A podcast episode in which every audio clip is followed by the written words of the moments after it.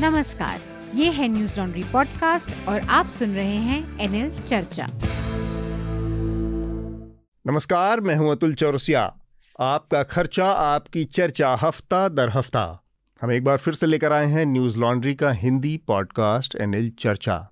चर्चा में आज हमारे साथ स्टूडियो में हमारे सह संपादक शार्दुल का त्यान मौजूद हैं। स्वागत है शार्दुल आपका। हेलो। आज मेघनाथ नहीं है मेघनाथ छुट्टी पर हैं तो मेघनाथ से हमारी मुलाकात। अब अगले हफ़्ते की अगली चर्चा में होगी। इसके अलावा हमारे साथ दो ख़ास मेहमान जुड़ रहे हैं अलग अलग शहरों से अलग अलग जगहों से। हमारे साथ सिटीज़न डॉट इन के एसोसिएट एडिटर हैं राजीव खन्ना। राजीव पंजाब हिमाचल प्रदेश और अलहदा हिस्सों में रिपोर्टिंग करते रहे हैं। राजीव जी स्वागत है आपका। शुक्रिया इसके अलावा हमारे साथ कश्मीर से अजान जावेद जुड़ रहे हैं। अजान कश्मीर में रहते हैं और वहाँ से रिपोर्टिंग करते हैं। स्पुतनिक नाम की एक रशियन मीडिया संस्था है उसके साथ जुड़े हुए हैं। अजान आपका भी बहुत बहुत स्वागत है चर्चा में। बहुत बहुत शुक्रिया। तो जैसा कि आप में अंदाज़ा लग रहा होगा कि जो हमारे दोनों मेहमान हैं वो दो अलग अलग स्टेट्स से को रिप्रेजेंट करते हैं और दोनों ही जगहें फ़िलहाल बहुत चर्चा में हैं।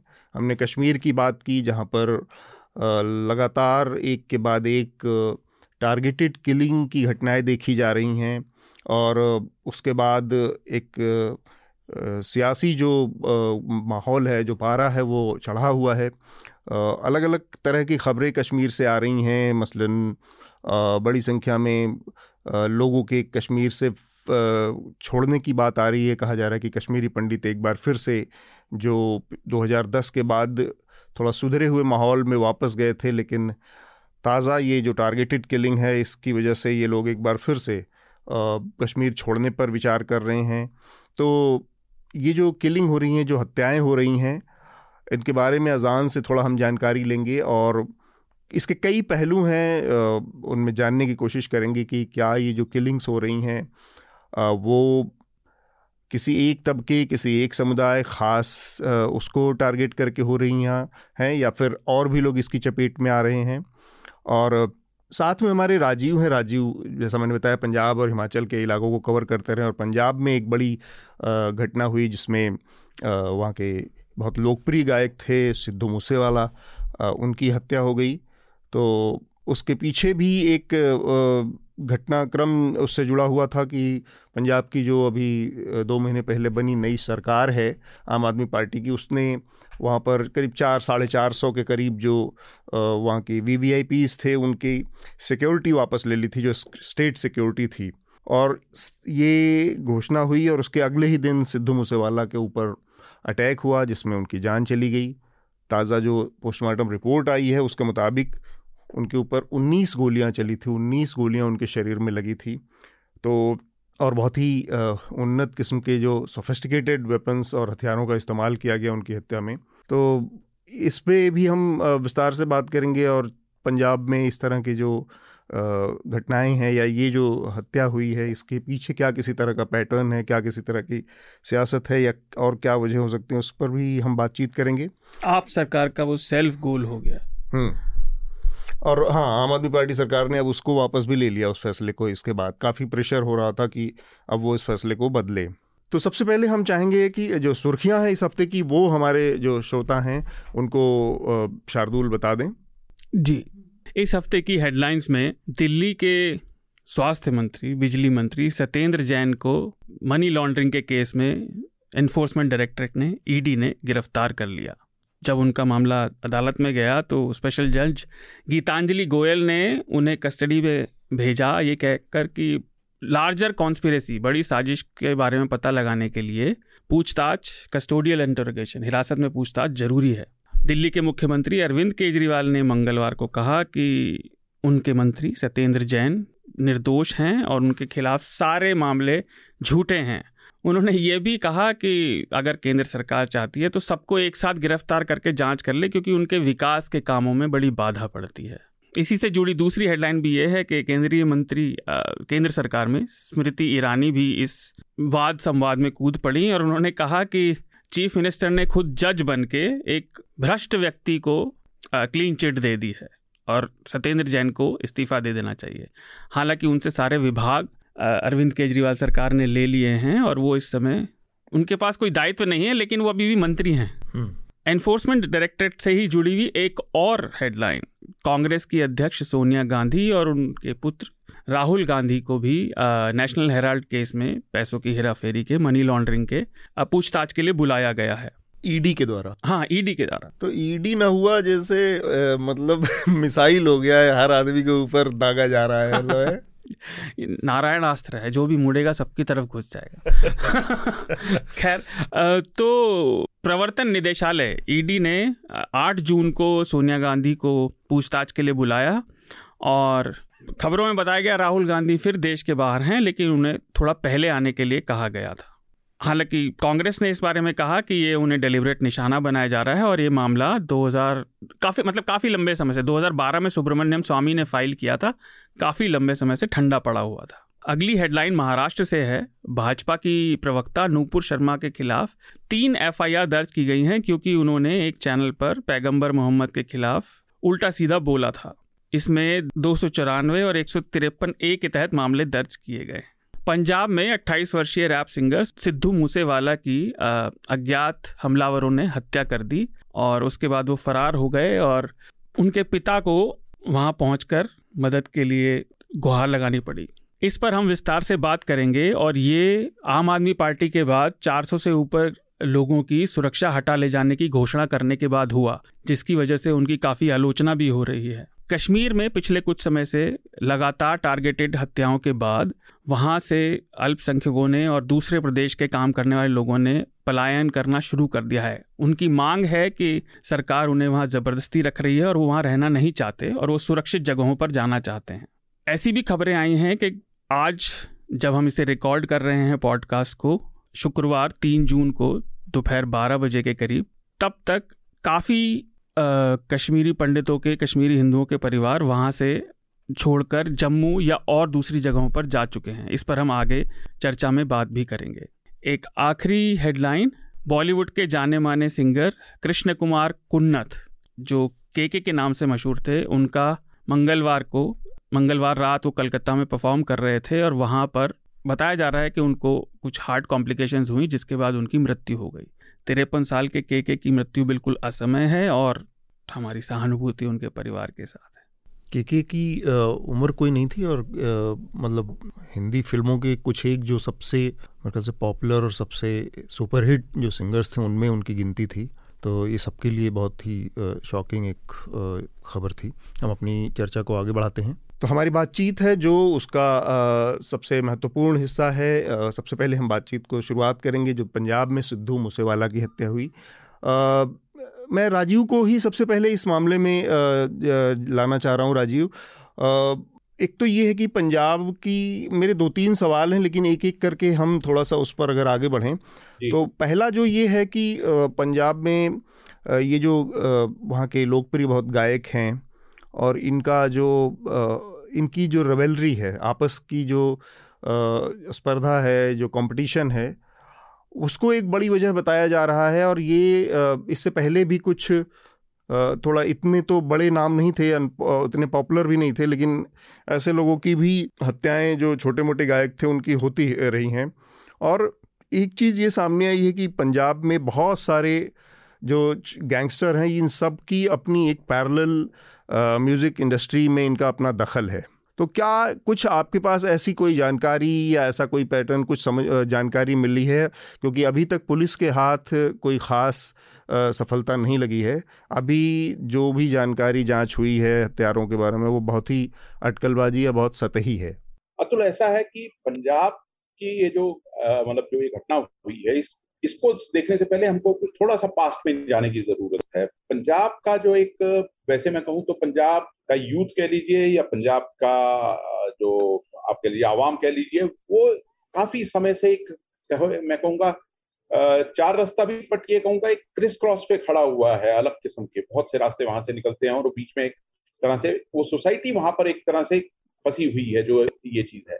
आपने बात की कि भी सिंगर्स की राइवलरीज राइवलरीज तो मतलब चलिए, एक प्रोफेशनल राइवलरी होना एक अलग चीज़ होती है, पर सबसे बड़ी चीज़ ये है कि सिंगर्स और जो पंजाब की फ़िल्म इंडस्ट्री है, जैसे जैसे कि पिछले कुछ दिनों में बहुत से अखबारों ने रिपोर्ट भी किया है कि इनके बीच में एक तरह से गैंगस्टर्स का दखलंदाजी मतलब कि आपको कह लीजिए कुछ रिपोर्ट्स तो ऐसी भी आई है कि प्रोटेक्शन मनी देना या पैसा की उगाही वो काफ़ी चल रही है। कुछ समय से सिंगर्स की हो गई या एक्टर्स की हो गई वो चलती है।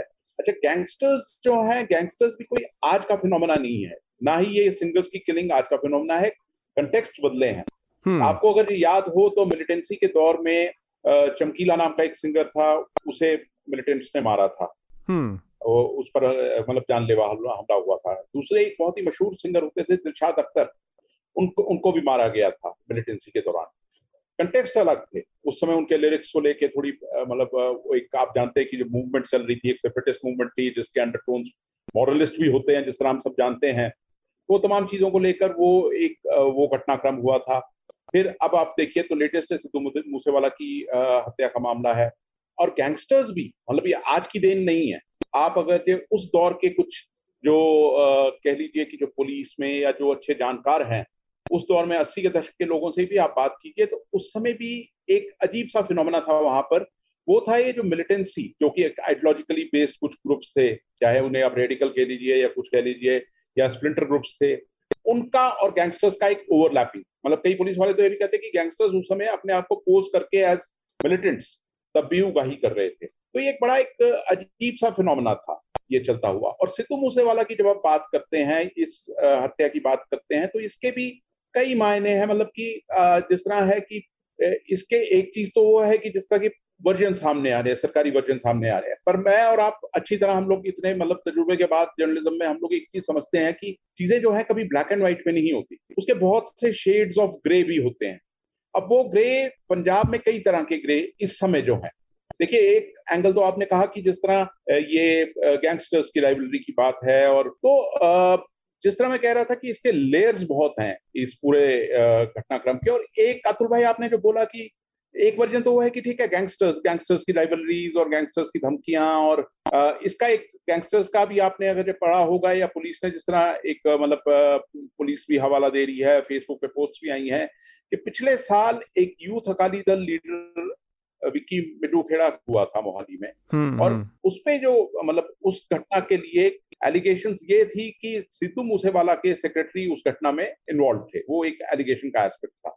अच्छा। और उसके साथ एक चीज़ और जुड़ती है कि अगर ऐसा था तो क्या सिद्धू मूसेवाला के क्योंकि सेक्रेटरी थे तो सिद्धू मूसेवाला से भी किसी तरह की मतलब छानबीन हुई थी या उनको भी क्वेश्चन किया गया था नहीं किया गया था वो बात की बातें हैं। तो एक चीज़ तो आपने ये चीज़ की पर इससे भी आगे दो तीन चीज़ें हैं जो मतलब हमको गौर करनी चाहिए इस बात को आगे ले जाने से पहले।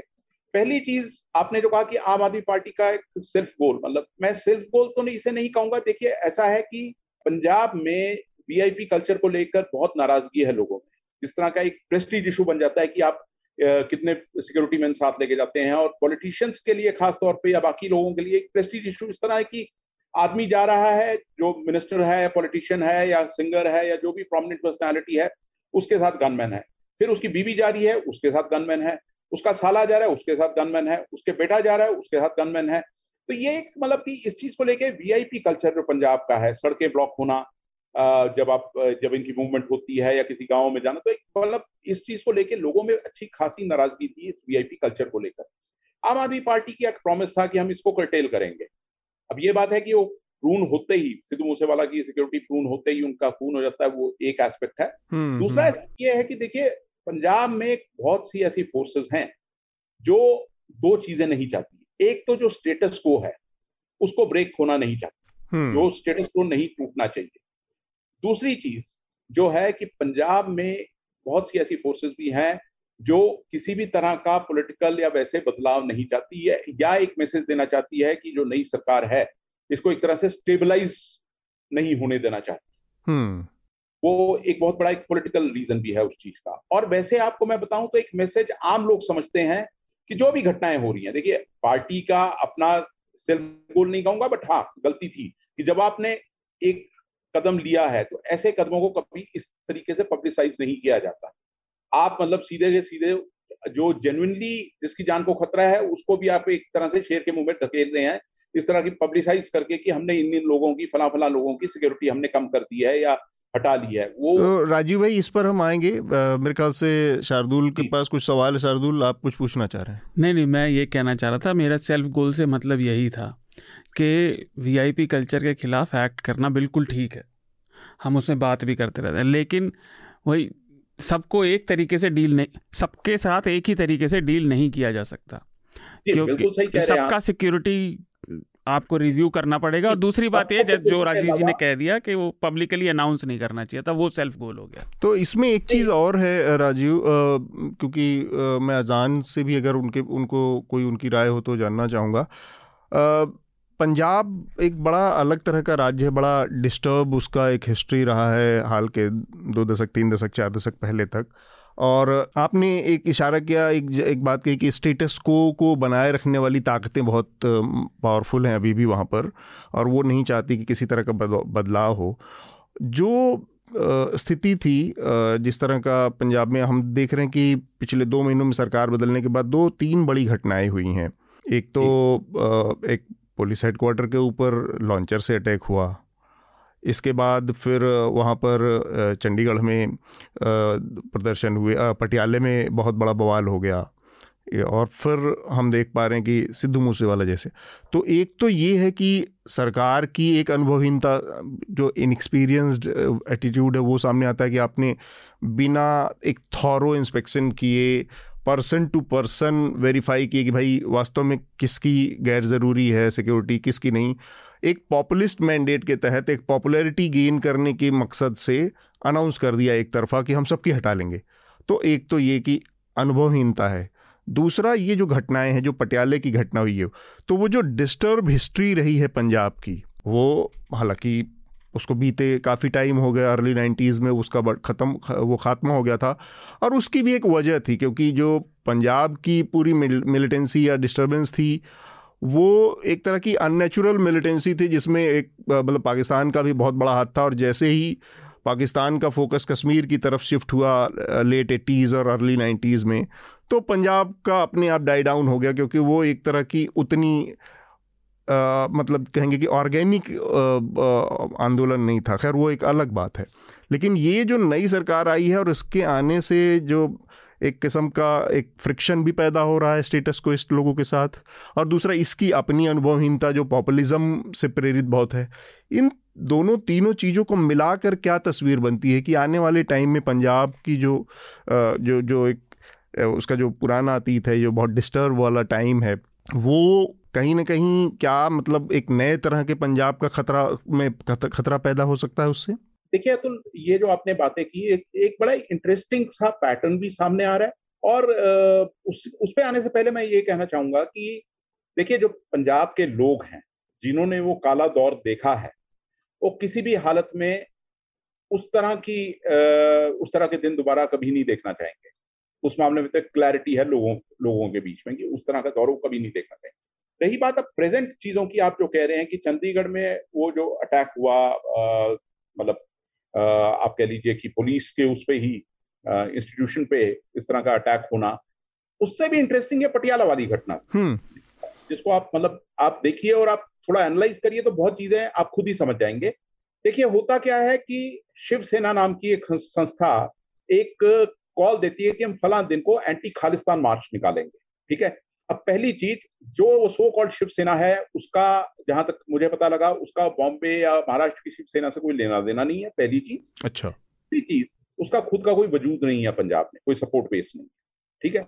अच्छा तीसरी चीज़ ये ऑल ऑफ़ अ सडन ये खालिस्तान विरोधी मार्च निकालने का जो प्लान है इसको अनाउंस करना अपने आप में बड़ा मतलब कह लीजिए कि हैरत अंगेज था। उसके बाद क्या होता है ऑन दैट गिवन डे वो मार्च निकाला जाता है और सामने से कुछ खालिस्तानी सपोर्टर्स उनसे आके क्लैश करते हैं। हम्म। एक चीज़ अब आप देखिए वो खालिस्तान का भी पंजाब में आज ग्राउंड पे कोई सपोर्ट नहीं है। बहुत कम मतलब कहूँगा कि बिल्कुल मिनिस्क्यूल है जो एक और वो भी वो लोग हैं जो खालिस्तान का एक केवल एक आइडिया ज़िंदा रखने की जद्दोजहद में फंसे हुए हैं। अभी तक खालिस्तान का ऐसा ऐसा कुछ नहीं है। हाँ वो कुछ लोग इन्फ्लुएंस्ड हैं उस आइडियोलॉजी से उस चीज़ से तो बहुत कम है वो लोग। अच्छा इस सब के बीच में आती बात यह है कि दोनों का कोई सपोर्ट बेस नहीं है और इतना बड़ा मसला हो जाता है खड़ा यहाँ पर। और उस बीच में आपने जो अनुभवहीनता की बात की है जी। जब ऐसे एक इवेंट की कॉल दी जाती है। मतलब अनुभवहीनता पे मेरा बहुत ज़ोर नहीं है मेरा बहुत ज़ोर है पॉपुलिस्ट जो ड्रिवेन फैसले हैं पॉपुलिज्म से। आ रहा है कि जब आप बोलते हैं कि कोई ऐसी कॉल दी जाती है इस चीज़ को लेकर तो एक प्रिवेंटिव एक्शन नाम की चीज़ भी तो होती है ना। जी जी। जो करनी लोकल एडमिनिस्ट्रेशन या पुलिस को चाहिए और वो नहीं कर रहे तो ऊपर से फिर सरकार किस लिए ये एक प्रश्न चिन्ह है। अच्छा इसके साथ एक चीज़ और जोड़ूँगा मैं वहाँ यहाँ पे। हमारे नेबरिंग हिमाचल में all of a sudden Dharamshala में स्टेट असेंबली के गेट पे खालिस्तान का झंडा एक दिन पाया जाता है। हाँ। ठीक है? और वो जो है वहाँ पर फिर पता लगता है कि वहाँ तो सीसीटीवी कैमरास भी ऑपरेशनल नहीं थे या थे ही नहीं। मतलब विधानसभा के गेट पे सीसीटीवी नहीं है? मतलब हाँ जी जो विधानसभा जो वो है विंटर कैपिटल जो धर्मशाला बनाया और वहाँ विधानसभा परिसर बना है जहाँ विंटर सेशन होता है असेंबली का हम्म। वहाँ पर पे झंडे पाए जाते हैं वो हम्म। एक चीज़ है अच्छा फिर हिमाचल के एमएलए को आज तक लोकल जो उनको ईमेल्स आते हैं एक पन्नू करके एक शख्स हैं सिख मतलब सेपरेटिस्ट आइडियोलॉजी को फॉलो करते हैं उनके मेल आते हैं कि फला दिन को हिमाचल में हम खालिस्तान का झगड़ा झंडा लहराएँगे जिसका अभी प्रधानमंत्री मोदी की रैली थी तो उससे पहले इनाम अनाउंस किया कि जो वहाँ झंडा लगाएगा वो ऐसा करेगा वैसा करेगा। तो आप देखिए किस तरह की फोर्सेस उसमें प्ले कर रही ठीक बात इस सब में हम्म। से लोगों का ये भी मानना है क्योंकि एक अनुभवहीन और एक नई सरकार है। हम्म। और क्योंकि आपका आप जानते हैं पिछले चुनाव में जो एक कह लीजिए कि फॉर अ ब्रीफ फ़ाइल जो हॉबनॉबिंग थी विद हार्डलाइन एलिमेंट्स तो वो मैसेज भी देना चाहते हैं। बहुत से लोग ऐसे हैं जो कहना चाहते हैं कि ये ये तो एक तरह से वो सरकार है जिनको सपोर्ट सेपरेटिस्ट की है। एक मैसेज ऐसे देने की भी कोशिश की जा रही है पंजाब। तो मतलब ट्रबल में जो फिशिंग करने वाली वो होती है कि जब समस्या हो तब उसमें अपने हित को ढूंढे जा रहे हैं जो दूसरे पॉलिटिकल स्टेक होल्डर्स हैं वो भी एक बड़ा रोल हो सकता है। मैं इस मौके पर अजान को लाना चाहूँगा। अजान आप देख पा रहे हैं जो घटनाएँ हैं क्योंकि नेबरिंग स्टेट है आपका तो क्या कुछ इससे जो घटनाएँ पंजाब में चल रही हैं, इससे कश्मीर में भी कुछ असर पड़ता है या आपको लगता है कि इससे कुछ निकल कर आ रहा है?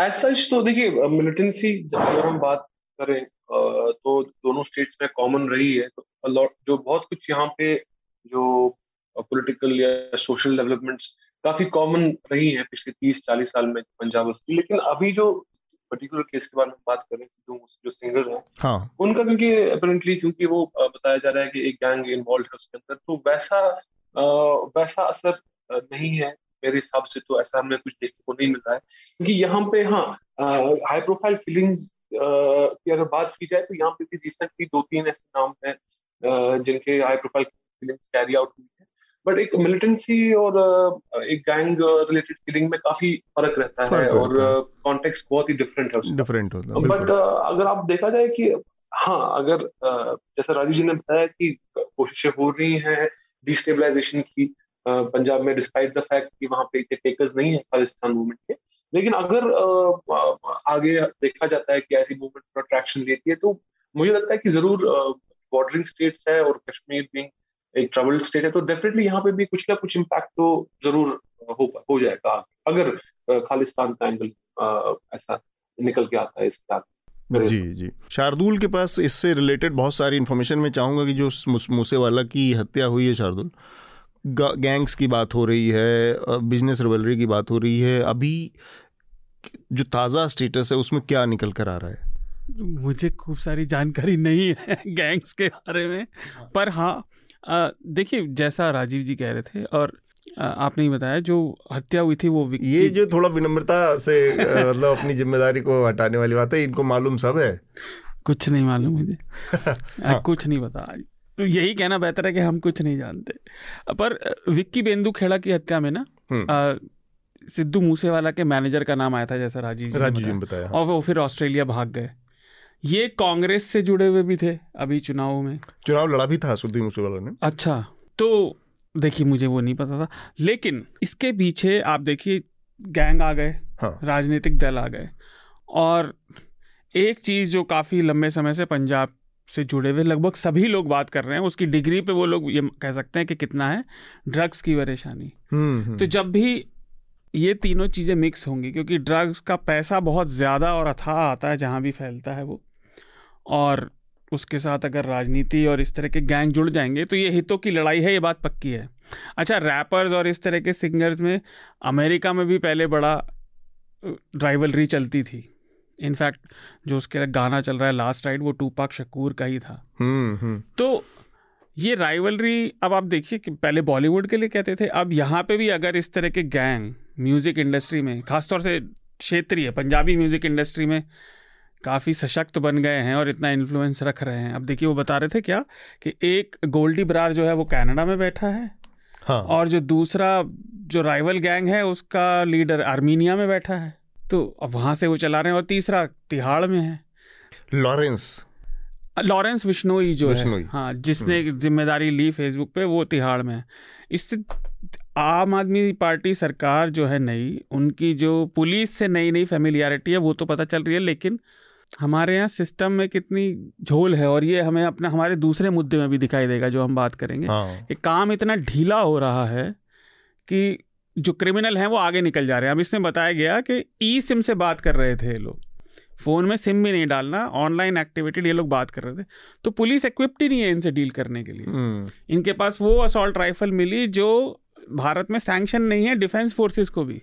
रशियन हाँ रशिया की कलेशनिकोव 74 का फिर कोई अपग्रेड है वो शायद ए version। 94 तो आपको इससे लड़ने के लिए अपडेट रहना पड़ेगा और ये प्रॉब्लम जहाँ भी ड्रग्स का पैसा अपराधी आता है हम्म, वहाँ देखी जाती है। चाहे वो दक्षिणी अमेरिका के देशों में जो बहुत बड़े बड़े कार्टेल हैं उस तरह का पैसा यहाँ भी है। अब हम पिछले साल देख चुके हैं पिछले साल भर में कितनी ड्रग्स पकड़ी गई अलग अलग पोर्ट्स पे इंडिया। हम्म, हम्म, तो हज़ारों करोड़ का है और नेता पार्टियों से जुड़े हुए हैं। अच्छा एक चीज़ और उन्होंने गन कल्चर को भी काफ़ी बढ़ावा दिया था हालाँकि वो यंग थे सिद्धू मूसेवाला लेकिन बंदूकों का।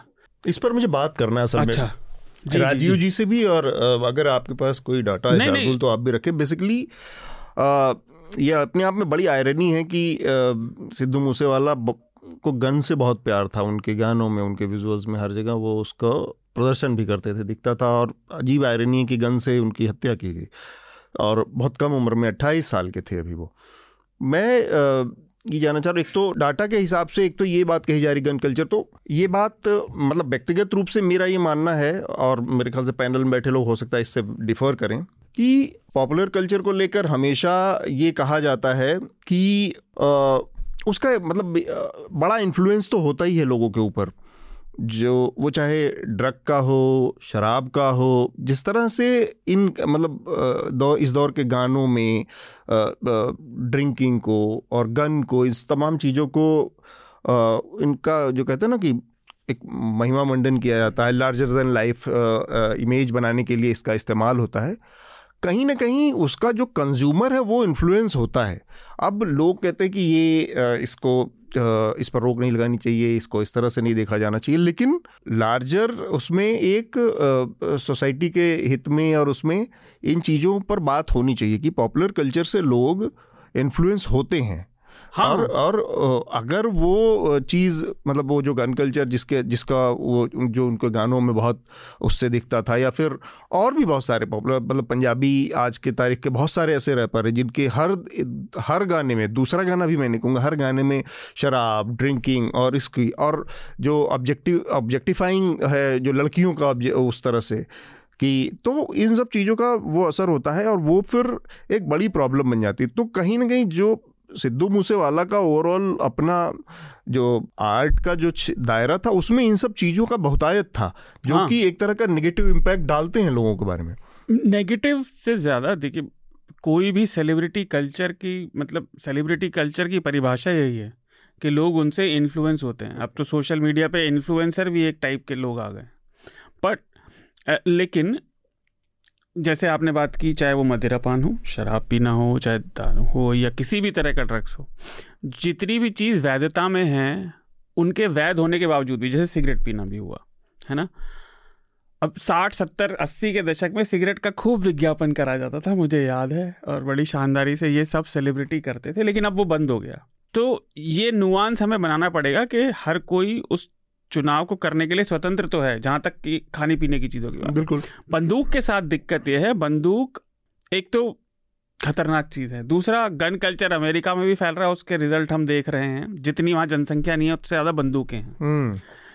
लोग कहते हैं कि बंदूक रखने से क्या होगा और बंदूकें बंद नहीं होनी चाहिए बहुत से लोगों की राय ये होती है।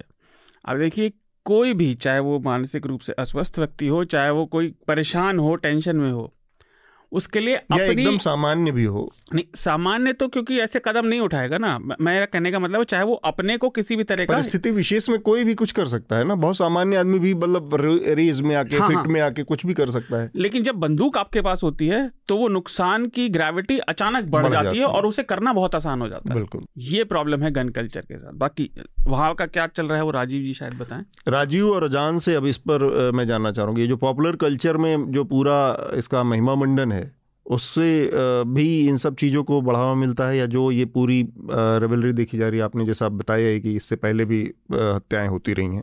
जी अतुल ऐसा है कि मूसेवाला की अगर हम बात करें ना तो वो एक बड़ी मतलब पर्सनालिटी ऑफ़ पैराडॉक्सेस किस्म के आदमी रहे वो। अट्ठाईस साल का युवा जो एक तरफ़ अपने गानों में गन कल्चर को बढ़ावा देता है और दूसरी ओर उस आदमी की कंट्रीब्यूशन है for the cause of environment पानी बचाने के लिए। अच्छा अपने गाँव में फ्री कैंसर डिटेक्शन कैंप्स लगाना वो चीज़ है। अच्छा पर हम्म, जो ये महिमा मंडन की बात आप कर रहे हैं गन कल्चर देखिए पंजाबी सोसाइटी में इस समय एक बहुत बड़ा चैलेंज है ये। और ये चैलेंज मतलब यहीं खत्म नहीं होता। पिछले कुछ दिनों की अगर आप मीडिया रिपोर्ट्स पढ़ें तो एक एक दो बयान आए हैं ना सिर्फ़ पंजाब से बल्कि बाहर से भी क्लर्जी के जो ये कह रहे हैं कि युवाओं को लाइसेंस्ड वेपन धारण करने चाहिए। अब इस पे तो पूरा का पूरा एक आप चर्चा एक और भी कर सकते हैं कि हम्म। इसका क्या पंजाब की पॉलिटिक्स में या वैसे। पर देखिए और गन कल्चर का इन्फ्लुएंस कितना है। ये सिख धर्मगुरुओं की तरफ़ से आया था। हाँ जी मतलब क्लर्जी की तरफ़ से आया है। हम्म, हम्म। तो मतलब अच्छा मतलब वो कृपाण को बंदूक में बदलने को कह रहे हैं। लाइसेंसी बंदूक रखने वेपन रखिए आप बंदूक अच्छा। रखिए। तो अब ये बताइए ना कि भारत देश में क्या ज़रूरत आन पड़ी है इस इस तरह की चीज़ की? हम्म। तो अब आप सिद्धू मूसेवाला के आप गानों के अगर जो आप लिरिक्स देखें तो मतलब कहीं तो बड़े अस्टाउंडिंग है। इस तरह एक गाना मैं उस दिन किसी से पूछा था मैं तो इतना ज़्यादा पंजाबी म्यूज़िक सुनता नहीं हूँ बट वो गाने के लिरिक्स कुछ ऐसे थे कि अब बताओ किसका किसका हिसाब करना है। जट जो है वो जमानत में छोड़ के आया है, छूट के आया है। हम्म। मतलब वो वो है। अच्छा फिर पंजाब के अंदर अब ये मतलब जैसा सिद्धू मूसेवाला की ही हम बात करें तो उनको ये था कि जिस तरह राइवलरीज जेलसी कई चीज़ें हैं, बदनामी, ये तमाम चीज़ें और मूसेवाला की मतलब वही जो मैं पैराडॉक्सिस की बात कर रहा हूँ कॉन्ट्रडिक्शंस की बात कर रहा हूँ। देखिए, जब ये लॉकडाउन पहला लॉकडाउन लगा था तो मुद्दे मूसेवाला जो हैं वो फेस थे कोरोना अवेयरनेस कैंपेन के। उनका गीत भी और मतलब वैसे भी। और उसी समय उनका एक वीडियो सामने आता है, वो एक प्राइवेट गन यूज़ करते हुए आता है। जी। अब देखिए मतलब दोनों चीज़ों में विरोधाभास कितना आता है। और पंजाब में मतलब युवाओं में एक तरह से वो फैसिनेशन फॉर वेपन्स जो है ना वो तो बड़ी कॉमन सी चीज़ है। मतलब तो आप नॉर्मली जब इस तरह से आप आइकॉन्स को या मतलब स्टेट के उस पर एक रिस्पॉन्सिबिलिटी के साथ कोई आप ऐड कर रहे हैं कोरोना के आप ब्रांड एम्बेसडर बन रहे हैं और नेक्स्ट फ्रेम में आप गन और इस तरह की चीज़ों को वो कर रहे हैं तो ये अपने आप में भी मतलब एक एक गलत ही संदेश देता है कि कैसे लोगों को स्टेट प्रमोट कर रहा है या आइडॉल बना के बेच रहा है जो कि इस तरह के मतलब वायलेंट या उस उसमें कल्चर में इंटरेस्टेड हैं। अजान या राजीव जी कुछ बोले मैं दो बात बोलना चाहता हूँ। पहला हाँ।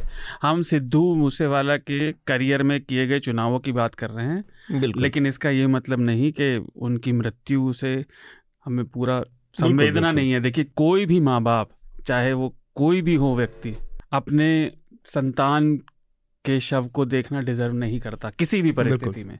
ये शायद जीवन के सबसे बड़े दुखों में से एक है। तो हमारी पूरी सहानुभूति उनके साथ है। लेकिन क्योंकि वो एक पब्लिक फिगर थे इसलिए हम उन्हें डिस्कस कर रहे हैं। दूसरा ये मैंने देखा कि जब से सिद्धू मूसेवाला की हत्या हुई तो काफ़ी लोग अ, खास तौर से हिंदी समाचार चैनल पर बात कर रहे हैं पंजाब में बंदूकें और ये सब। हम्म। तो मैंने कल आंकड़ा देखा था। हाँ ये भी एक बड़ा मिथ है जैसे दो तीन चीज़ें कि पंजाबियों के बारे में बात होती है तो हमेशा ये कहा जाता है कि पंजाबी बहुत शराब पीते हैं पंजाबी बहुत गन बंदूकें रखते तो क्या है वो सच्चाई? तो मुझे शराब का तो पता नहीं लेकिन बंदूक मैं बताता हूँ ना तो इसके बाद।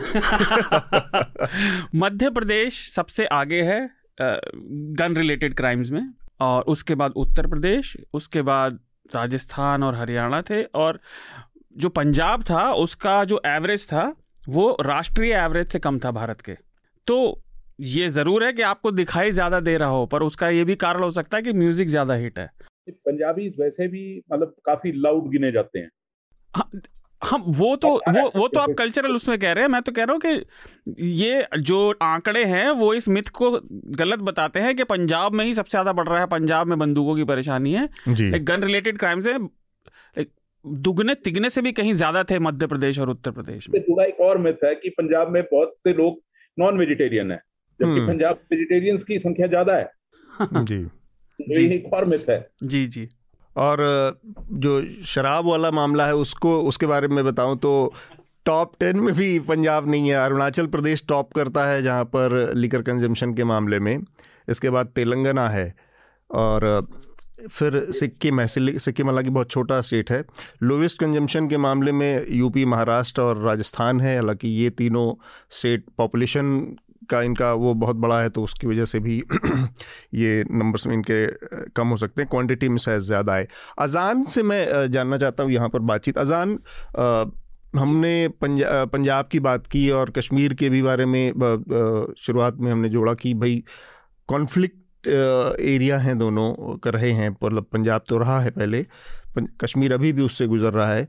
तो ऐसे में जो जो गन कल्चर है या पर कैपिटा या पर पर्सन जो वहाँ पर गन की उपलब्धता या मौजूदगी होती है, ये चीज़ क्या सोसाइटी में, समाज में, लोगों के बीच में एक बड़ी चिंता का बायस रहती है कि इस तरह से जो उपलब्धता है या अवेलेबिलिटी है गन की, उससे कई बार जो अनवांटेड जो गैर ज़रूरी अनैच होती है हिंसा, वो भी आकार लेती, वो भी हो जाती हैं, जबकि वो नहीं रहता, गन की अवेलेबिलिटी नहीं होती तो शायद कई सारे घटनाओं को रोका जा सकता था। जी, अगेन, इसमें थोड़ा सा डिफरेंस रहेगा कॉन्टेक्स्ट में क्योंकि यहाँ पे मुझे एग्जैक्टली अभी डेटा नहीं है मेरे पास, लेकिन यहाँ पे I think gun ownership Jammu and Kashmir में बाकी स्टेट्स के मुकाबले कम ही होगी, और इनफैक्ट कश्मीर के अंदर शायद जम्मू से भी आ, कम गन तो एक यहाँ पे लेकिन जब क्योंकि हम बात कर रहे हैं कि कल्चर का कि गन हम्म, कल्चर हम्म। का कि जहाँ पे ग्लोरिफिकेशन होती है गन की जी जी वो सब वही तो उस उसके उसमें जो पंजाब और उसमें एक फ़र्क ये कि पंजाब में ये एक जहाँ तक हमें भी जितना मुझे एक्सपोजर है वहाँ के मास मीडिया वहाँ पे सिंगिंग जो सीन है वहाँ पे उसके अंदर ज़रूर हाँ ग्लोरिफिकेशन होती है और एक डिफरेंट काइंड ऑफ़ ग्लोरिफिकेशन यहाँ पे जो गन के साथ ग्लोरिफिकेशन है वो जुड़ी है वो डिफरेंट है। क्योंकि यहाँ पे जो गन के साथ हम यहाँ पे अगर गन रिलेटेड इंसिडेंट्स नहीं होते हैं जो भी होते हैं यहाँ पे वो मिलिटेंसी के रिलेटेड बिल्कुल। होते हैं। तो यहाँ पे भी जो इमेजरी रही है अगर आप देखेंगे नाइनटीज में टू थाउज़ेंड में इनफैक्ट मेरे बचपन में भी हम्म। बच्चे भी जो है सबसे पहला खिलौना गन ही मांगते हैं। और यहाँ पे there is a certain influence जो मिलिटेंट्स फ़ील्ड करते हैं with regards to their imagery on youth specially तो अपील तो है उसका आ, हम्म, हम्म। लेकिन अगेन मैं फिर से यही बताऊँगा कि यहाँ पे क्योंकि बहुत ज़्यादा एक ऑर्गेनाइज है ये कल्चर इन सेंस कि यहाँ पे अगर पता है कि गन आ, एक अच्छी चीज़ है तो ये भी ये भी पता है लोगों को कि गन का गन टारगेट किस पे करनी है एंड देन गन का उसके रेमिफिकेशन क्या होंगे तो हम्म। इसलिए यहाँ पे लोग इतना ऑप्ट नहीं करते हैं गन्स लेने के लिए यहाँ पे चेकिंग भी बहुत है यहाँ पे सिक्योरिटी बीच पर हमेशा रहता है तो एक हैसल बन जाती है आपके पास लाइसेंस भी हो तो यू हैव आपको रुकना पड़ता है बताना पड़ता है ये। और देन यहाँ पे इतना प्रेशर रहता है इतना प्रेशर सिचुएशन रहती है हमेशा पैनिक सिचुएशन क्रिएट हो ही जाती है मंथ में दो तीन बार ऐसे इंसिडेंट से तो जो ट्रूपर्स चेकिंग करते हैं या ये करते हैं तो वो भी एक इशू रहता है कि भाई अगर चेक करते वक्त निकल गया ये क्या तो टाइम मिलेगा क्या उतना एक्सप्लेन करने के लिए हमें लाइसेंस तो डेफिनेटली यहाँ पे लाइसेंस होल्डर्स कम है लेकिन ग्लोरिफिकेशन के जहाँ पे कॉमन भी है कि हाँ वहाँ पे भी पंजाब में भी एक ग्लोरिफिकेशन रही है इस वायलेंस को लेके और यहाँ पे भी जो है वो एग्जिस्ट करती है। इसके लिए मास्क या गानों की ज़रूरत नहीं पड़ी है। एक अलग है एक जो यहाँ पे एक बोल सकते हैं सब कल्चर है इस चीज़ का। वो एग्जिस्ट कर रहा है स्पेशली हम्म। वो अभी भी चल रहा है। एक चीज़ और बताइए अजान क्योंकि पंजाब से एकदम डिफरेंट कॉन्टेक्स्ट है कश्मीर का तो कश्मीर के लिहाज से बताइए। हमने गन कल्चर के लिहाज से लाइसेंस गन की बात की लेकिन कश्मीर के मामले में ये भी है कि बिना लाइसेंस की या ब्लैक मार्केट की जो वो है वो बड़ी उस अवेलेबिलिटी की बात कही जाती है कि वो आसानी से उपलब्ध होती है क्योंकि मिलिटेंसी का एरिया है एक थर्ड थर्ड कंट्री का भी इन्वॉल्व है उसमें इन्वॉल्वमेंट है। तो उसकी वजह से जो गन है या इस तरह की चीज़ें हैं वो पम्प भी की जाती हैं पुश भी की जा सक की जाती हैं। तो वो किसी तरह की कश्मीरी सोसाइटी को ले में उसको लेकर एक बड़ा कंसर्न है कि अगर इतनी आसानी से अवेलेबल होंगी बच्चों को तो फिर बड़ा मुश्किल होता है रोक पाना। अगर नहीं ये एक जो आपका कंसर्न है ये बिल्कुल जो आपने पॉइंट किया है ये एक एक वक्त में एक, एक बिल्कुल रेलिवेंट था। क्योंकि हमने जो मिलिटेंसी के फेजेस कश्मीर के अंदर देखे, वो बिल्कुल डिफरेंट रहे। जो आज 2022 की इंसर्जेंसी है, वो 2019 से डिफरेंट है, थोड़ी सी और वो 2016 से डिफरेंट तो यहाँ पे जो जो हमारी पुलिस से बातचीत रहती है तो उनका ये कहना है कि जो गन का पुलिस का ये कहना है कि जो गन सप्लाई होती थी पाकिस्तान के थ्रू या एलओसी के थ्रू जहाँ से भी गन्स आ रही थी, उसका जो है फ्लो पिछले कुछ सालों में कम रहा है। इसके पीछे बहुत सारे वजह एक तो एलओसी की स्ट्रेंथनिंग भी हुई है और दूसरा चीज़ है कि पाकिस्तान में कहीं ना किसी न किसी क्वार्टर्स में ये एक एहसास हुआ है कि नहीं सर्जेंसी जो है गन्स हमें नहीं कश्मीर को खुद ही जो करना है वो वहाँ पे जो उनके लीडर्स कश्मीर बेस्ड लीडर्स है। तो वो एक जो है इसलिए इसलिए यहाँ पे जो है ना, जो आप बता रहे कि जो एक डिमांड ऐसा जो ये है थोड़ा सा वो बेसिकली गन का जो मिलिटेंट पास भी जो अगर आप देखेंगे देखा जाएगा जो कोई कभी कभी किसी एनकाउंटर में बड़ी गन पाई जाती है फॉरेन मेड है तो उसका काफ़ी बड़ा यूज़ बन जाता है। एक वक्त पे यहाँ पे बहुत ही आम थी फॉरेन वेपन्स तो जी जी। यंगस्टर्स के पास फॉरेन वेपन्स आज वैसा नहीं है। आज इनफैक्ट अगर आप डेटा उठा के देखा देखा जाए तो बहुत सारी जो स्नैचिंग जिसको बोलते हैं जिसके अंदर जो लड़के मिलिटेंट बनना चाहते हैं उनको एक वेपन स्नैच करना पड़ता है एक सीआरपीएफ वाले से एक पुलिस वाले से जो ऑन ड्यूटी होगा। तो वही मिलिटेंट रैंक ज्वाइन कर पाता है विदाउट अ वेपन उसको वेपन मिलिटेंट ग्रुप देते नहीं आप। अच्छा। तो एक वो एक एक्यूट जो बोलते हैं कि शॉर्टेज भी है मिलिटेंट्स के बाद इसके ऊपर काफ़ी स्टोरीज हो भी चुकी है। लेकिन अगेन जैसा आपने बताया कि ये एक थर्ड कंट्री का भी इसमें इन्वॉल्वमेंट है तो जब वो सप्लाई बढ़ाना चाहेंगे तो वो सप्लाई बढ़ सकता है। बढ़ सकता है। Depending on depending on basically what they want sorry कि वो क्या चाहते हैं यहाँ पे कि यहाँ पे कैसे हालात हैं तो ये हम्म। उस पर डिपेंड करता है। बिल्कुल। बिल्कुल ठीक बात कही आपने कि कई सारे एक्सटर्नल फैक्टर भी हैं उसमें और उस पर भी डिपेंड करता है कि वहाँ पर किस तरह के हालात बनते हैं कश्मीर में। हम कश्मीर पर ही आना चाह रहे थे जो कि ताज़ा वाक़ है पिछले कुछ दिनों में। कई लोगों के टारगेटेड किलिंग हुई है, कुछ कश्मीरी पंडितों की भी हुई है। हमारी जानकारी में एक चीज़ ये भी आई है अजान, हमने पिछले हफ़्ते भी इस पर बात की थी कश्मीर के हालत पर, लेकिन फिर भी हम जानना चाह रहे हैं, क्या ये जो हत्याएँ हैं या ये जो टारगेटेड किलिंग हो रही है, ये केवल कश्मीरी पंडित या फिर केवल हिंदुओं की हो रही है या और भी लोग हैं मारे जा रहे हैं इसके इसके चपेट में? क्या केवल चुनिंदा खबरें आ रही हैं बाहर भेजी जा रही हैं या मीडिया उसको दिखा रहा है या फिर कुछ और भी इसकी कोई तस्वीर है? जी अदल असल में ये काफ़ी लेयर्ड है थोड़ा सा ये। बेसिकली यहाँ पे आप देखा जाए तो यहाँ के अंदर किलिंग्स जो है वो लोकल और नॉन लोकल्स की हो रही है। हमारा जो कश्मीर रिपोर्टर्स का क्लासिफिकेशन यहाँ पे रहता है बेसिकली ये लोकल और नॉन लोकल है। अच्छा। अब जो रिसेंट जो कल की किलिंग है वो नॉन लोकल की एक राजस्थान से एक बैंक मैनेजर थे विजय उनकी उनकी किलिंग हुई। तो जो लो, लोकल और नॉन लोकल में सॉरी और लोकल्स की भी किलिंग आज उससे पहले एक लोकल की जो जम्मू से थी कश्मीर की नहीं वो टीचर थी उनकी किलिंग हुई। हम्म। तो अभी कुल मिला के मैं बताऊँ जो पुलिस का डेटा है उस हिसाब से 19 किलिंग्स हो चुकी है सिविलियन किलिंग्स की बात कर रहा हूँ मैं ये पुलिस और वो इंक्लूडेड नहीं है ये 2022 में। जी उसके अंदर बहुत लोकल भी है नॉन लोकल भी है। कल भी एक नॉन लोकल की डेथ हुई है दिलकुश नाम के। तो उसमें से लेकिन अगर आप बताना चाहें कि जो रिलीजियस जो ये है उसके अंदर करीब तेरह मुस्लिम है और बाकी के छह जो है वो नॉन मुस्लिम है। अच्छा। लेकिन हाँ मैं हाँ, मैं ज़्यादा अब इंडियन टीवी जो न्यूज़ चैनल है मैं वो एक्सेस नहीं करता हूँ। क्योंकि वो देख के तो इंसान मिसइनफॉर्म नहीं रहता है ज़्यादा। तो, तो इसलिए वो मुझे नहीं पता है कि बाहर एग्जैक्टली क्या क्या खबर आ रही है लेकिन जैसे मैं आप एक वाकया सुनाऊँगा मैंने इनफैक्ट अभी ट्वीट भी किया उसके बारे में हम्म। कि मैं सुबह एक ट्रांजिट कैंप में गया था कश्मीरी पंडित से मिलने तो मैं जब वापस आ रहा था अपनी गाड़ी लेके तो एक चैनल का नाम ही लूँगा वो बाहर से ही थे जर्नलिस्ट तो वो मेरी गाड़ी वो मुझे दिखा के बोल रहे हैं कश्मीरी पंडित निकल रहे हैं एक ही करके निकल रहे हैं तो वैसा भी सीन नहीं है लेकिन फैमिलीज़ निकली है कल ही कल ही हमने स्टोरी की एक संजय टिकू जी है यहाँ पे वो कश्मीरी पंडित संघर्ष समिति के हेड है हाँ, हाँ. वो यहाँ पे रहे हैं वो जम्मू कश्मीर छोड़ के नहीं गए थे तो उनका, उन्होंने कहा कि उनकी इन्फॉर्मेशन के हिसाब से करीब 165 फैमिलीज़ जो है गवर्नमेंट एम्प्लॉयज़ है, उन्होंने अपनी फैमिलीज़ को कश्मीर से निकाल के जम्मू लिया है। लेकिन अभी भी करीब एट नाइन थाउज़ेंड फैमिलीज़ है यहाँ पे जो अभी भी रह रही हैं। तो अब अगर इस चीज़ को मैंने वही इस पे लिखा था कि थोड़ा सेंसिटिवली इस चीज़ को कवर करना रहता है क्योंकि आप एक अगर एक बात न्यूज़ चैनल है तो आप लोकेशन के बाहर रह के नहीं बोल सकते कि एक बंदा यहाँ से निकल रहा है बिकॉज़ ये सेंसिटिव एरिया है कोई भी टारगेट हम्म। बन सकता है। बिल्कुल। तो वो थोड़ा रिस्पॉन्सिबली करना है। मुझे नहीं पता है कि अभी कवरेज बाहर कैसी है बट मैं जहाँ तक रिकॉर्ड रहा है ऑब्वियसली ठीक होगी नहीं। ये महत्वपूर्ण बात अजान जो कह रहे हैं इसको बहुत उससे समझने की ज़रूरत है कि हमारा जो मीडिया है कैसे इस पूरे प्रॉब्लम को एग्जेजरेट कर रहा है कॉम्प्लिकेट कर रहा है जिसको कहते हैं कि आ, बहुत ही देसी एक कहावत है ना कि आटे में रेत मिला के सान देना। वो हालत हो गई है कि आंकड़ा इन्होंने बताया कि तेरह मुस्लिम और छः नॉन मुस्लिम अल्पसंख्यक। मारे गए हैं।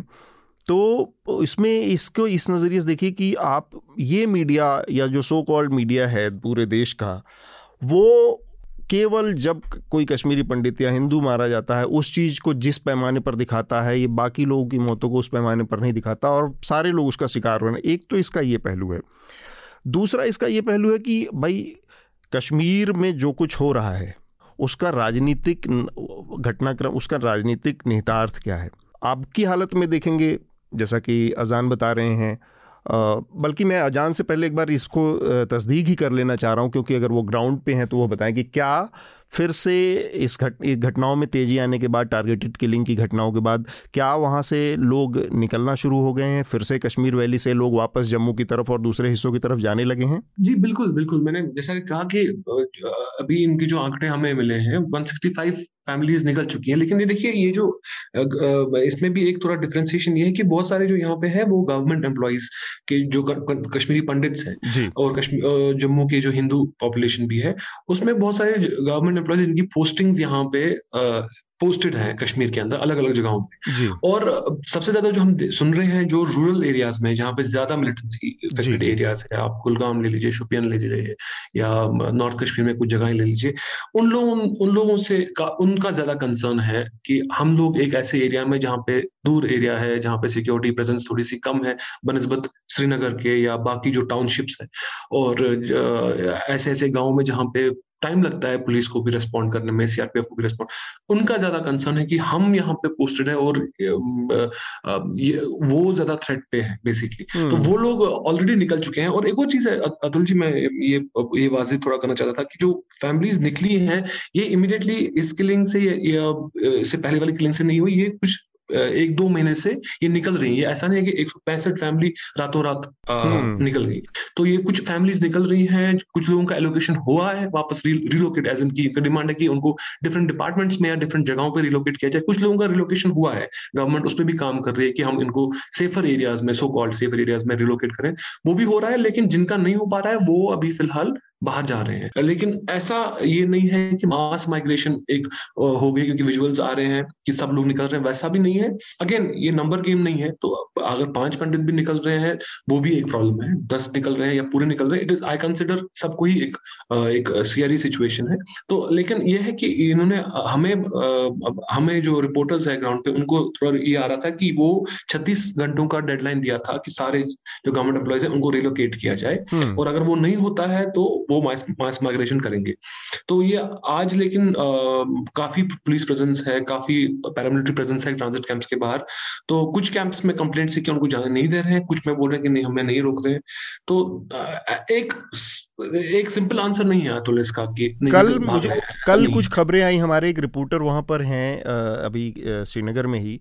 उन्होंने हमें बताया कि जो कॉलोनीज थी हैं कश्मीरी पंडितों की और उसके बाहर बैरिकेडिंग लगा दी गई है और जो लोकल पुलिस है उसने लोगों को निकलने से रोक दिया है और उसकी वजह से कुछ कश्मीरी पंडितों कॉलोनीज के लोगों में और पुलिस में झड़पें भी हुई हैं।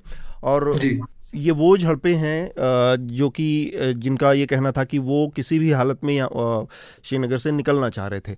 मेरा इशारा ये है कि सरकार का सारा ज़ोर हेडलाइन मैनेजमेंट पे है। हेडलाइन मैनेजमेंट से मेरा मतलब ये है कि लोग अगर वहाँ से जाते हैं, ये खबरें मीडिया में आती हैं, तस्वीरें आती हैं तो ये जो, जिस सरकार ने बहुत बड़े बड़े दावे किए थे भाई 370 के बाद की भाई मिलिटेंसी ख़त्म हो गई, या और तमाम चीज़ें कश्मीर में सब कुछ नॉर्मल हो गया करप्शन ख़त्म हो गया टेररिज्म ख़त्म हो गया, इन सब चीज़ों को, के लिए बहुत बड़ा आघात है। तो उन कश्मीरी पंडितों को जिनके नाम पर पूरे देश में तीस साल से एक पॉलिटिक्स होती रही अब उनको डंडे के दम पर उनके हर कंसर्न को यहाँ पर देखा जा रहा है जैसे मैं एक दो एक बीजेपी स्पोक्स पर्सन की बात सुन रहा था और वो कह रहे थे कि ऐसे थोड़ा ही ना होता है। उनको वहाँ रहना चाहिए ऐसे भाग जाएँगे तो कैसे काम चलेगा? अरे भाई ये बात ये बात बीजेपी का प्रवक्ता आज कह रहा है और तीस साल से ये लोग इसको भुनाते रहे कि उनके सामने अगर आप मरने का विकल्प छोड़ेंगे तो कोई क्या करेगा? और ये आज भी उतना ही बड़ा सच है। कौन से प्रवक्ता थे? मैं आ, बत, उनका नाम लेना यहाँ पे महत्वपूर्ण नहीं है लेकिन बीजेपी के प्रवक्ता थे और वो बोल रहे थे आ, और कहीं और नहीं वो एनडीटीवी पे बोल रहे थे। अच्छा हाँ, देखिए इसके तो, अंदर भी हाँ अजान आप इस, इसमें भी एक देखिए प्रिविलेज भी है जब यहाँ पे वीआईपी मूवमेंट होती है फॉर एग्जांपल कोई भी शख्स है जो जो बोलता है कि मुझे सिक्योरिटी थ्रेट है चाहे वो बीजेपी से चाहे किसी और पार्टी से हो तो उसके जब भी वो मूवमेंट करते हैं तो पूरे ट्रैफ़िक को रोक दिया जाता है उनके लिए बहुत ईजी है मूव करना और ये बोलना कि बाकी लोग यहाँ पे क्यों नहीं रह रहे हम्म। तो वो भी एक फैक्टर है क्योंकि उनको लगता है कि ठीक है जब वो आते हैं एक सिक्योरिटी कवर में आते हैं सीआरपीएफ होती है पुलिस होती है एक कैरवान चलता है सबको ये प्रिविलेज नहीं है ना हम्म, हम हम्म। बाकी सब लोग कश्मीर पंडित हैं हम सब लोग हैं। हम लोग को नॉर्मल लाइफ भी कैरी करनी है पब्लिक ट्रांसपोर्ट भी लेना है बाहर रोड पे जाना है। तो ये सारे फैक्टर्स हैं उनको चाहिए कि जो भी ये बोल रहे हैं उनको चाहिए कि ये चीज़ें भी कंसिडर करें। शार्दुल? देखिए तो हम बात कर रहे थे अभी पंजाब की उससे जुड़ा हुआ जो पॉइंट था मैं वहीं से शुरू करूँगा इसमें आपको फिर से सरकार की और प्रशासन की नीतियों की विफलता दिखाई देती है हम्म। नीतियों की विफलता दिखाई देती है और दूसरा मतलब दूरदर्शिता की कितनी कमी है हमारे प्रशासन में हम्म। अधिकारियों में इस समय जो मैं टीवी पर ही देखा पिछले कुछ दिनों में दस दस सालों से जो लोग वहाँ रह रहे थे यानी पूरा ये भाजपा मोदी सरकार के आने से पहले से दस ग्यारह साल से जो लोग वहाँ दूसरे प्रदेशों से काम कर रहे हैं वो भी निकलना चाहते हैं तो सबसे पहले तो ये सरकार और प्रशासन का इंटेलिजेंस के लेवल पर लेवल पर फेलियर है रही बात अल्पसंख्यकों की वहाँ के कश्मीरी हिंदुओं की तो ये बात तो मैं ज़रूर कहूँगा कि वो दोनों विरोधी पक्ष जो हैं हम्म। जो अलगाववादी या उनके समर्थक हैं या सरकार चाहे वो जो भी सरकार रही हो और प्रशासन वो उनके बीच में जैसे दो पार्टों के बीच बिस्ता हुआ घुन है वो हम्म। दोनों तरफ़ से अभी सरकार चाहती है कि उनकी इमेज अच्छी बनी रहे तो वहाँ रुके रहें। हम्म। भाई नीति के लिए आप किसी को जान गंवाने के लिए कैसे कह सकते हैं? बिल्कुल। ये तो समझ ना आने वाली बात है। फिर बीच में खबर आई थी कि वो कई लोग सीईओ के पास गए एसपी के पास गए मदद की गुहार लगाते रहे तो उसमें कोई अपडेट नहीं मिला समय से। हम्म। तो जैसा अभी अजान ने बताया कि ब्यूरोक्रेट्स के लिए तो पूरी सिक्योरिटी रहती है। तो ये जो ढिलाई हुई ये इसकी जितनी आलोचना की जाए उतनी कम है।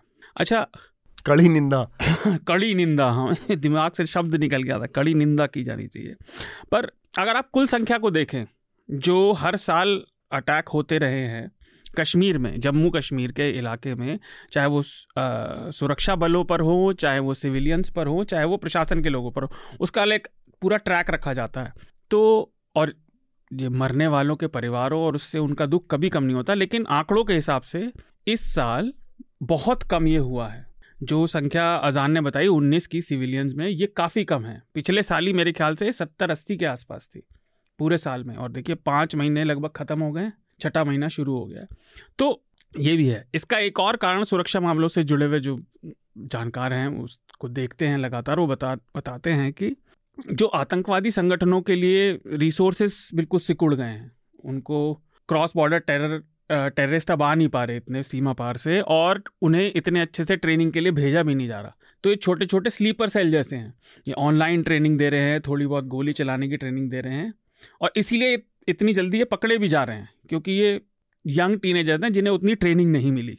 अब इसकी सारी बात का लब्बो लुआ भी है कि सरकार ने इतने बड़े बड़े कदम उठाए वहाँ कर्फ्यू जैसी स्थिति रखी और ये दिखाने की आप दो साल तक वहाँ पर इंटरनेट हाँ, नहीं देते हैं लोगों को नहीं लोग घरों में बंद हैं। हम्म। मतलब हम कोरोना की वजह से परेशान रहे, उनका तो पहले ही शुरू हो गया था। इतने लंबे समय तक आप घर में बंद रहे तो फ्रस्ट्रेशन पैदा होती है।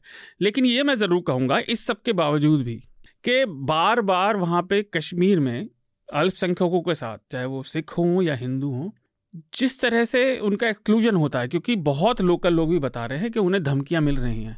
ये वहाँ के प्रशासन सरकार पर तो है ही। कहीं ना कहीं जो समाज के जागरूक लोग हैं उन पर भी सवाल खड़ा करता है कि इस चीज़ पर काम अब तीस साल बाद भी। अब तो पता है कि आपकी इमेज कैसी बनी है उसके नुकसान क्या हुए और लंबे समय के राजनीतिक और सामाजिक नुकसान क्या हुए बाकी लोगों की नज़रों में।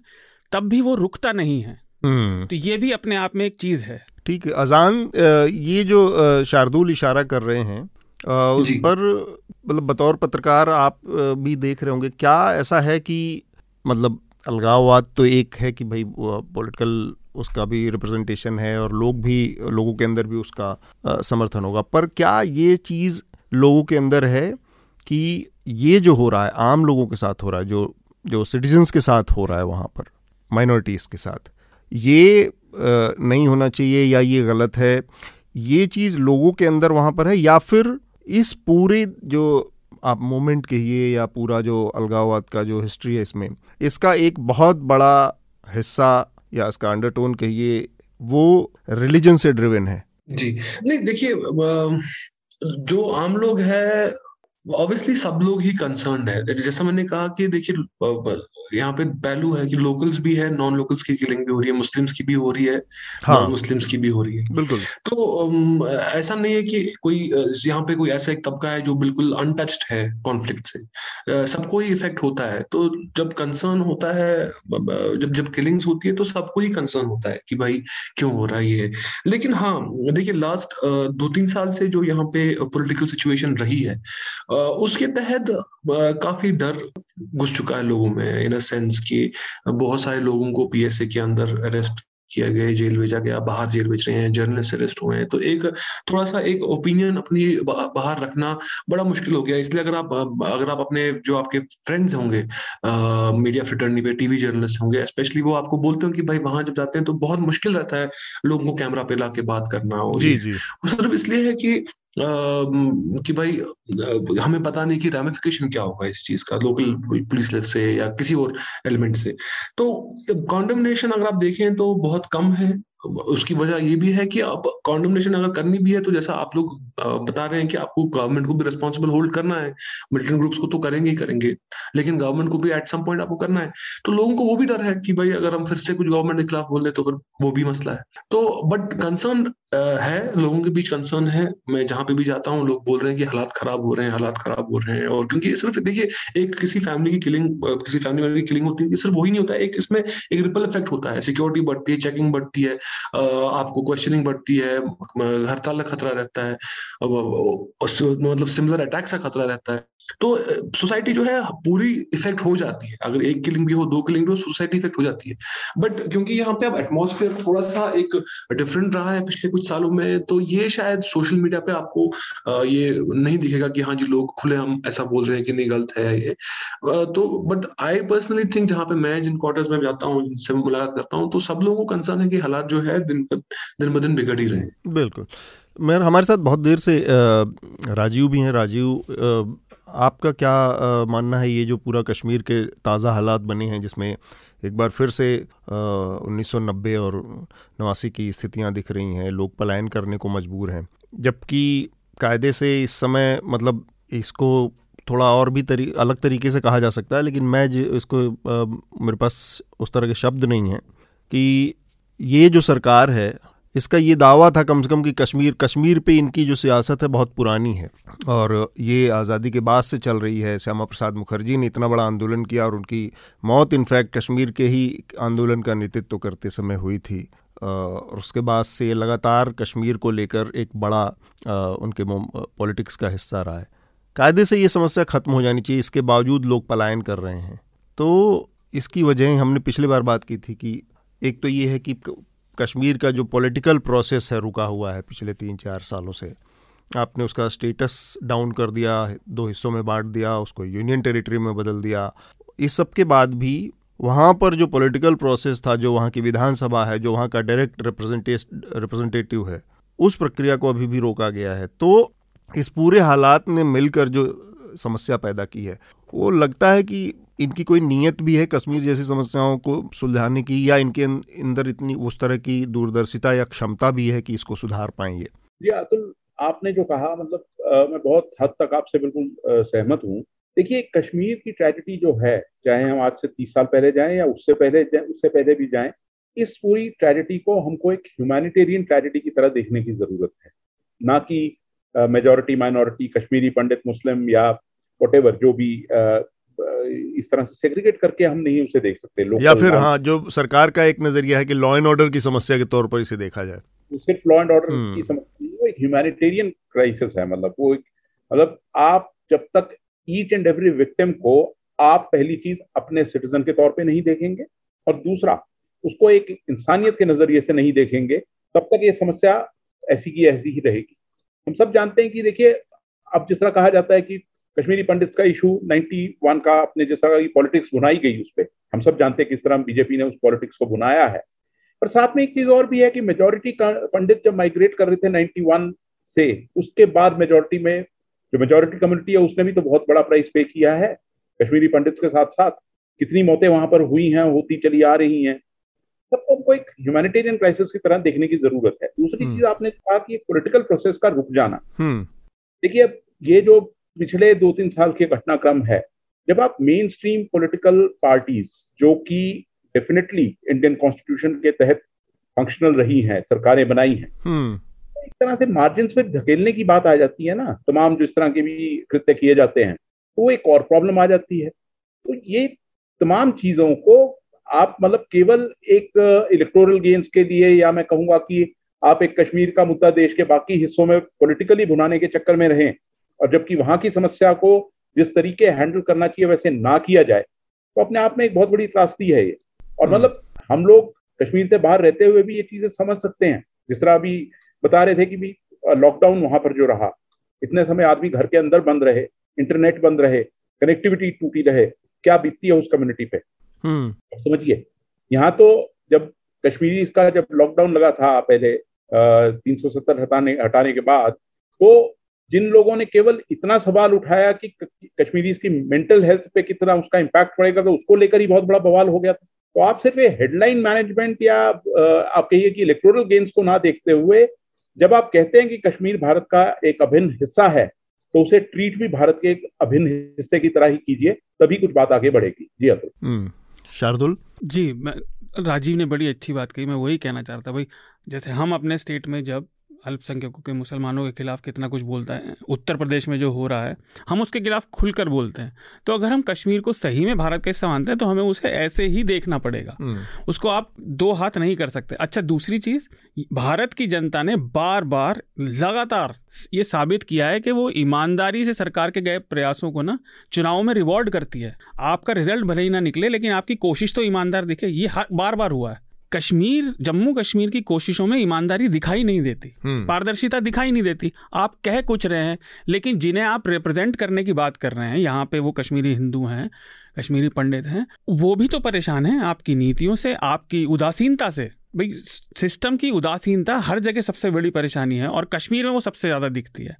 मैं आप एक हद तक उस आखिरी जो टीनेजर हो या शुरुआती बीस साल में ट्वेंटीज में अर्ली हो जो इंटरनेट पे इन्फ्लुएंस हो गया जो लाइफ से फ्रस्ट्रेटेड है हम्म। उसकी ये गलती ज़रूर है कि वो हिंसा की तरफ़ गया। उसकी हम्म। निंदा भरपूर होनी चाहिए। लेकिन उसके पास अपनी फ्रस्ट्रेशन को अपनी जिज्ञासाओं को अपनी परेशानियों को आउटलेट क्यों नहीं था? किसी भी लेवल पर। यह भी सोचना चाहिए। वो कैसे सिड्यूस हो गया इंटरनेट के इस प्रोपागेंडा से? और तीसरी या और किसी भी प्रोपागेंडा हाँ, से हाँ. तीसरी और आखिरी बात जो मैंने बात कही कि जैसे हम अपने स्टेट में करते हैं वैसे ही अगर ये डर है कि कोई आतंकवादियों के कदमों को भी बहुसंख्यक समाज भी वहाँ का कश्मीर हम्म। डर की बात है तो ये भी तो इंटेलिजेंस का ही फेलियर है हम्म। आपको ऐसे लोगों को इकट्ठा करना चाहिए जिससे उनकी आवाज़ बढ़े और दिखे अगर कुछ रैक टैग आतंकवादी इंडियन स्टेट को हम सबसे बड़ी डेमोक्रेसी कहलाना पसंद करते हैं हम्म। सातवां सबसे बड़ा एरिया में दूसरे सबसे बड़े पॉपुलेशन में तो ये स्टेट का भी फेलियर है तो ये कलेक्टिव फेलियर है जैसा राजीव ने कहा?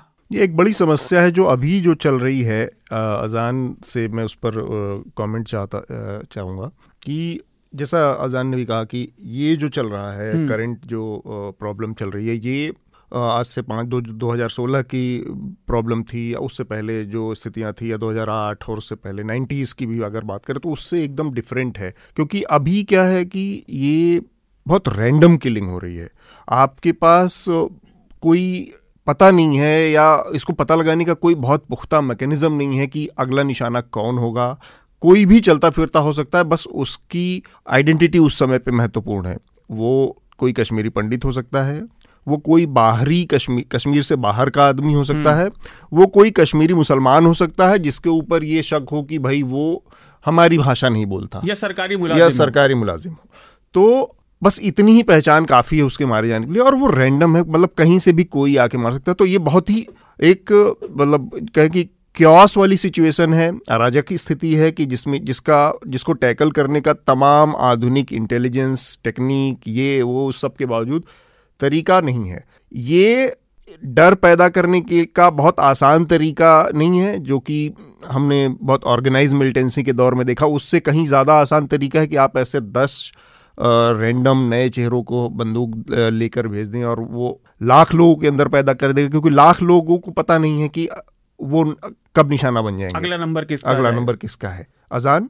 जी अब बिल्कुल आपने सही कहा है लेकिन पता है इसमें क्या है कि ये रैंडम भी है और नॉन रैंडम भी है। रैंडम इन सेंस जैसे आपने कहा कि जो आपने कैटेगराइज किए लोग इसमें से कोई भी निशाना बन सकता है। लेकिन ये क्योंकि हम आमतौर पे अगर आप देखेंगे मीडिया में भी हम लिखते हैं कि टारगेटेड किलिंग्स टारगेटेड किलिंग्स हैं। तो टारगेटेड इसलिए है कि इसमें कुछ ऐसे केसेस है जिनके ऊपर जैसे विजय कुमार का हम सुनने में आया कि वो जैसे ही ज्वाइन किया कुछ ही दिन के बाद ही शायद पाँच दिन के अंदर ही हम्म, उनकी किलिंग हुई।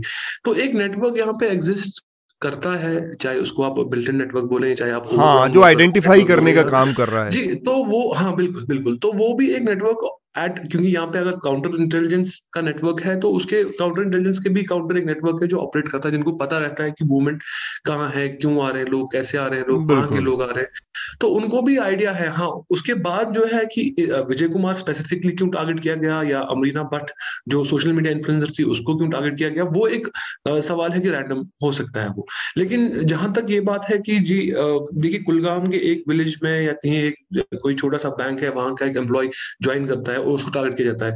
तो एक लेवल पे अतुल जी थोड़ा सा उसमें ऑर्गेनाइज देखने को मिलता है कि हाँ जी एक एक मैकेनिज्म है जहाँ पे इनको आ जाता है इनपुट की यहाँ पे एक बंदा बाहर से आ चुका है कश्मीरी पंडित आ चुका है और उसके अंदर लेकिन एग्जैक्टली exactly उसकी किलिंग क्यों हो रही है कि वो जो आपने पर्पस बताया कि आ, कि वही जो ये है पर्पस आपने सुना बताया कि दस लोगों को मारने से अगर आपका अचीव गोल हो रहा है कि हम्म। लाख लोगों को ना मारना हो तो आप दस को ही करेंगे क्योंकि लॉजिस्टिक्स का भी सवाल बन जाता है फिर हम्म। तो अगर आपका पर्पस ये है कि फुलफिल हो रहा है कि टन किलिंग से या पाँच किलिंग से ही तो आप क्यों और एफर्ट लेके और किलिंग्स करेंगे कैरी करेंगे हम्म। तो वो हो रहा है सोशल मीडिया की भी जैसे बात करें तो बहुत सारे हम अब हम सुनने पिछले दो तीन साल से जब नेट चला है। तो उसके अंदर भी बहुत सारे लोग अब उभर के आ रहे हैं जिनकी फॉलोइंग बन रही है जो अपने को सोशल मीडिया इन्फ्लुएंसर भी बहुत बुला रहे हैं। तो वो भी अब वनरेबल हो गए हैं और बहुत सारे सोशल मीडिया इन्फ्लुएंसर्स है जो अब आज बात, बात करने से कतरा रहे हैं। फॉर एग्ज़ाम्पल जैसे आप ही का मैं एक्सटेंड कर रहा हूँ जैसे एक की किलिंग हो गई तो बहुत सारे लोग हैं जो अब डर रहे हैं कि जी उनका कॉन्टेंट में कमी आ गई है वो मीडिया वालों से बात करना नहीं चाहते कि नहीं हमें क्यों एसोसिएट किया जा रहा है? इसमें अगर आपको कोर्ट भी करना है सिंपली कि आप उनका आप पहलू लेना चाहते हैं कि भाई क्या मसला है आपको? क्या वो बोल रहे हैं कि आप हमें क्यों जोड़ रहे हैं? हम है ही नहीं। इसका। तो वो आप देख रहे हैं कि वो सीधा इफ़ेक्ट आपको मिल जाता है। अगर एक किलिंग हो रही है आप नेक्स्ट डे भी आप पता चल रहा है कि हाँ जी इसका पर्पस फुलफिल हो चुका है इस किलिंग का। बिल्कुल। ये बड़ी बात कही आपने कि भाई हाँ शार्दुल आप पहले अपनी बात मैं ये कह रहा था कि जो रैंडमनेस है वो निशाना बनाने में नहीं है। वो निशाना क्यों बनाए जा रहे हैं? क्योंकि वो कहीं सिस्टम से जुड़े नहीं है। इसके पीछे कई कारण हो सकते हैं। जो दो कारण बताए जा रहे हैं। पहला कि वो हाई टारगेट किलिंग कर नहीं पा रहे। तो वो छोटे सॉर्ट ऑफ़ किरदारों को ढूंढ रहे हैं मारने के लिए। ये ऑर्गेनाइज है लेकिन उसमें जो एक्टर हैं करने वाले वो रैंडमाइज है। क्योंकि इंटेलिजेंस का फेलियर क्यों है? काउंटर इंटेलिजेंस यही सूचना तो देती है और वो मिस हो रही है क्योंकि रैंडम हो गए हैं उसमें एक्ट करने वाले लोग हथियार अब पकड़ा दिए जा रहे हैं तो बदल रहे मतलब जैसे कश्मीर का परिवेश बदला है आप उसे अच्छे में देखें या बुरे में देखें अपने राजनीतिक समझ के हिसाब से। उसी के हिसाब से बाकी चीज़ें भी अपने आप को ढाल रही हैं हम्म। और वो परेशानी तो पैदा करेगी ही। ठीक बहुत लड़ाई में सब कुछ जायज़ होता। है राजीव आपको कुछ कहना है इस पर? मैं बिल्कुल सहमत हूँ अभी जो ये बोल रहे थे तो ये परिवेश बिल्कुल बदल रहा है उसके हिसाब से ही। देखिए हमारे यहाँ एक जो है ना कि हम जो बात करते हैं कि चाहे वो मिलिटेंसी हो चाहे पॉलिटिक्स हो या बाकी चीज़ें हो तो टूल्स बदल रहे हैं। तो उन टूल्स के साथ अपडेट रहना और उन टूल्स के हिसाब से रिस्पॉन्ड करना।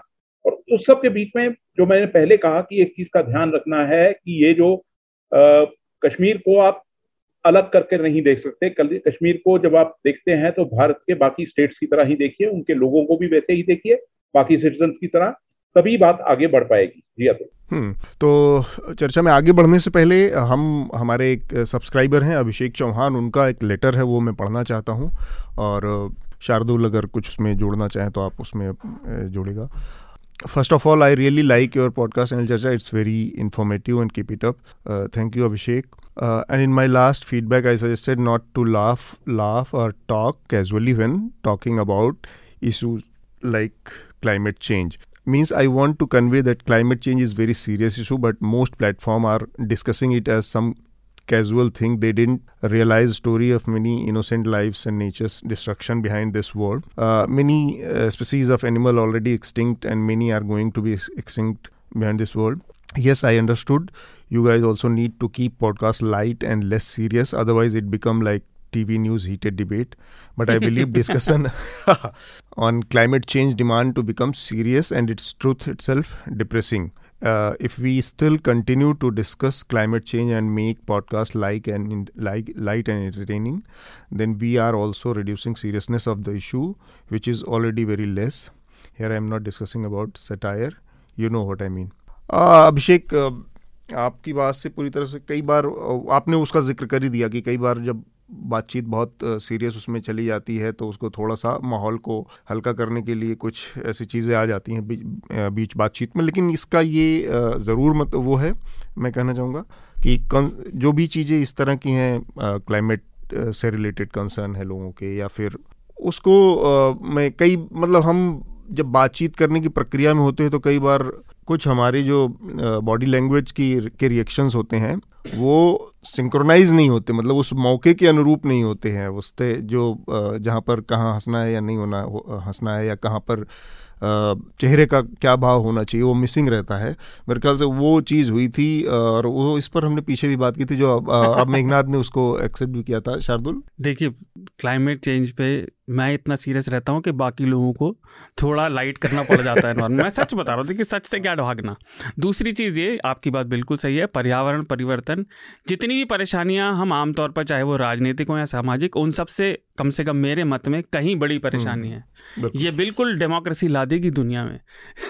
आप असमानता तब भी बनी रहेगी। लेकिन एक आखिरी बात आप धन्यवाद आपका फिर से लेटर के लिए लेकिन हम क्लाइमेट चेंज को सीरियसली लेते हैं कोशिश कर रहे हैं कि उस पर रिपोर्टिंग बढ़े लेकिन ये इशू इतना बड़ा है और डेटा के इतना अभाव है भारत में कि उसको थोड़ा सिस्टमेटिक रूप में कर पाना मुश्किल है हम्म। आपकी जानकारी के लिए कि न्यूज़ लॉन्ड्री पर हम क्लाइमेट और इससे रिलेटेड मसले इस पर हमारे दो तीन कोलेबोरेशन है मोंगाबे है हम्म। और सी एस सी है centre for science and environment इनसे हमारा हाँ डाउन टू अर्थ इनसे हमारा कोलेबोरेशन है तो आपको इससे रिलेटेड बहुत सारी जो एनवायरनमेंट और क्लाइमेट चेंज से जुड़े रिपोर्ट्स और ये पढ़ने को मिलेंगे। न्यूज़ लॉन्ड्री हिंदी पर लगातार आती रहती हैं। तो वो रिपोर्ट्स हैं।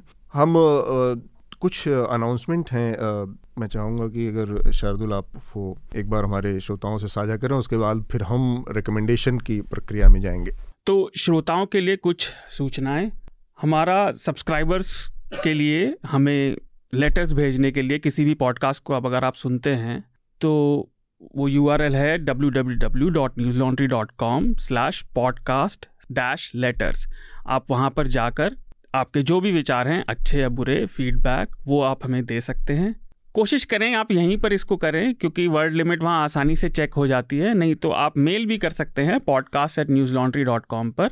लेकिन कोशिश करिए कि वो 200 शब्दों के भीतर ही रहे, जिससे हम पढ़ पाएँ एक से ज़्यादा अगर आए तो।